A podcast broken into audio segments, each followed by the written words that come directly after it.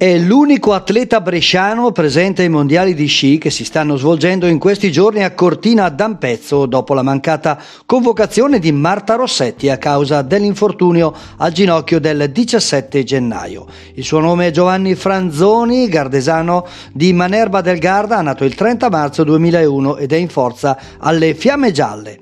Ha debuttato in Coppa del Mondo il 20 dicembre 2020 nel gigante di Alta Badia e a questi mondiali ha già preso parte alla competizione combinata dove si è classificato al ventitresimo posto e nello slalom parallelo dove ha mancato la qualificazione. Quindi in bocca al lupo a Giovanni Franzoni che venerdì sarà ancora al cancelletto di partenza, questa volta nello slalom gigante sulla pista Olimpia che vedrà l'inizio della prima manche alle ore 10.